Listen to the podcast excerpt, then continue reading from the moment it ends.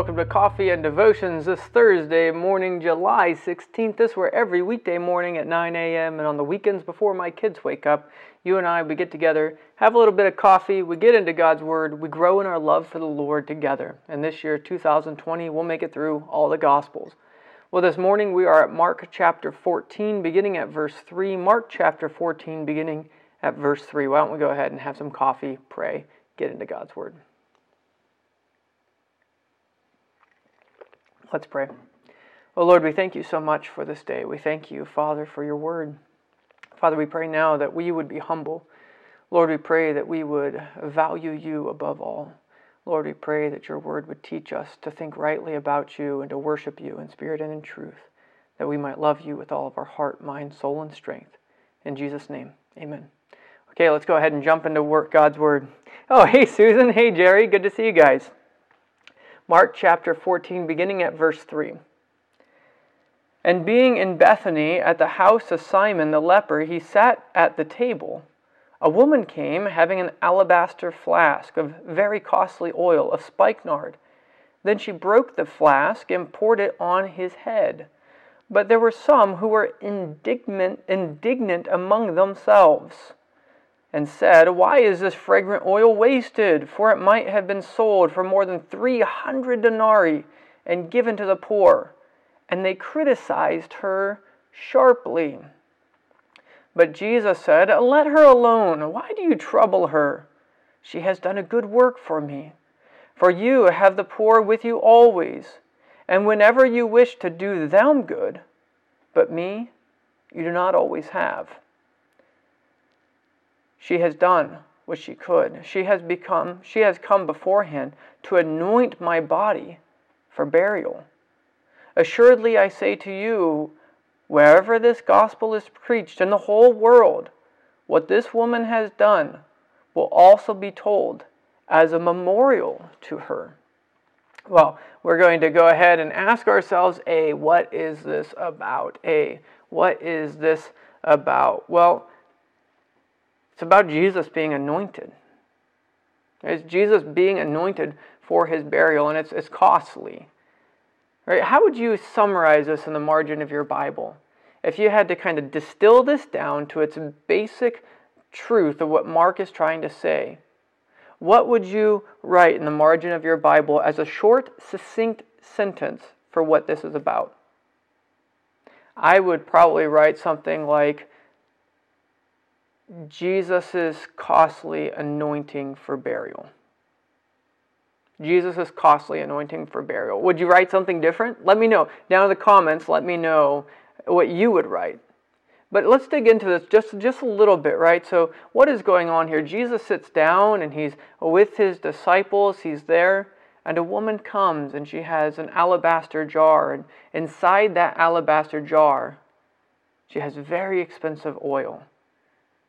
She has spikenard. This is a extremely expensive oil. Even today, if, if you wanted to buy just a little three ounce bottle of this, it's going to run you about 75 bucks. Right? It's, it's really expensive stuff. And, and it was meant for his anointing. And, and as she broke open that jar and, and poured it on Jesus' head and it went down upon his body, some of them there were indignant with this woman. Right? They're, how impractical. She, man, this, this, this jar of oil could have been sold for 300 denarii. Now, that might not mean anything to you, but a denarii is roughly one day's wages.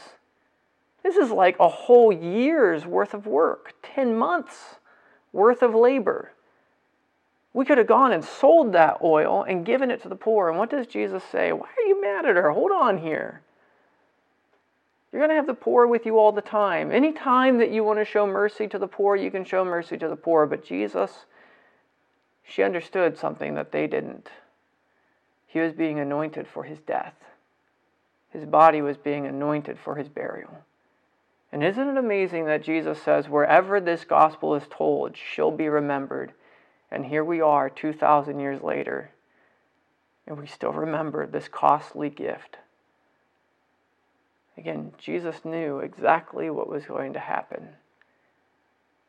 And everything is working exactly as he told them it was going to happen. So, what would we underline in our Bible as the best verse to summarize this section? What would we highlight or underline in our Bible as the best verse to summarize this section?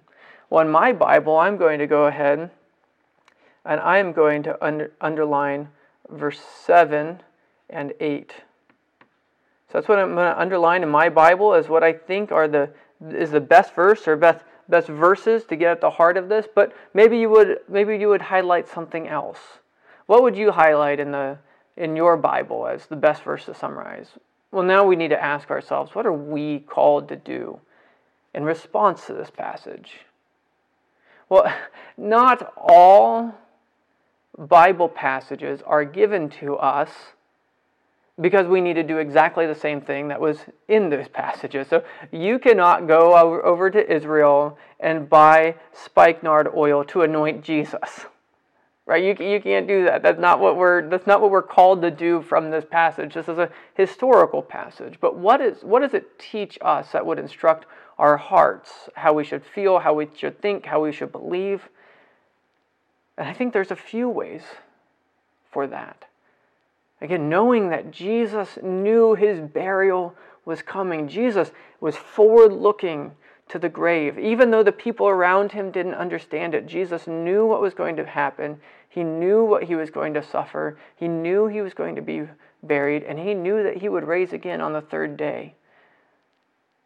I don't know about you, but that gives me a whole lot of hope. Right? That Jesus' actions were not somehow oblivious to him or an accident or something, but Jesus Christ came to save sinners, of whom I am one of the worst, and you know you are also. It's Jesus who loved us and was willing to go to that cross for us. The other thing I've been challenged in as I've been working through First John, memorizing it and thinking about that, that book, is one of the startling things that John says about do not love the world nor the things in this world. And what does this woman do? She gives up one of her most valuable possessions, 10 months of wages, and she offers it upon the head of Jesus. Are we holding things back from Christ? Do we serve him with all of our heart? Do we offer up everything that we have for his kingdom? I don't know exactly what you might be called to this morning in response to these passages. I'd love to hear your thoughts. Feel free to let me know down in the comments or send me a message. It's always a great blessing to hear that. Let's go ahead and pray. Lord, we thank you so much for this day. We thank you for your word. We thank you for feeding our souls. We thank you for teaching us about who you are. Lord, and we thank you for Jesus Christ. Father, we pray now that you would bless us this morning. We pray that we would go about in confidence and that we would go in your peace. In Jesus' name, amen. Well, may God bless you today and may he overwhelm your heart with thanksgiving. Bye.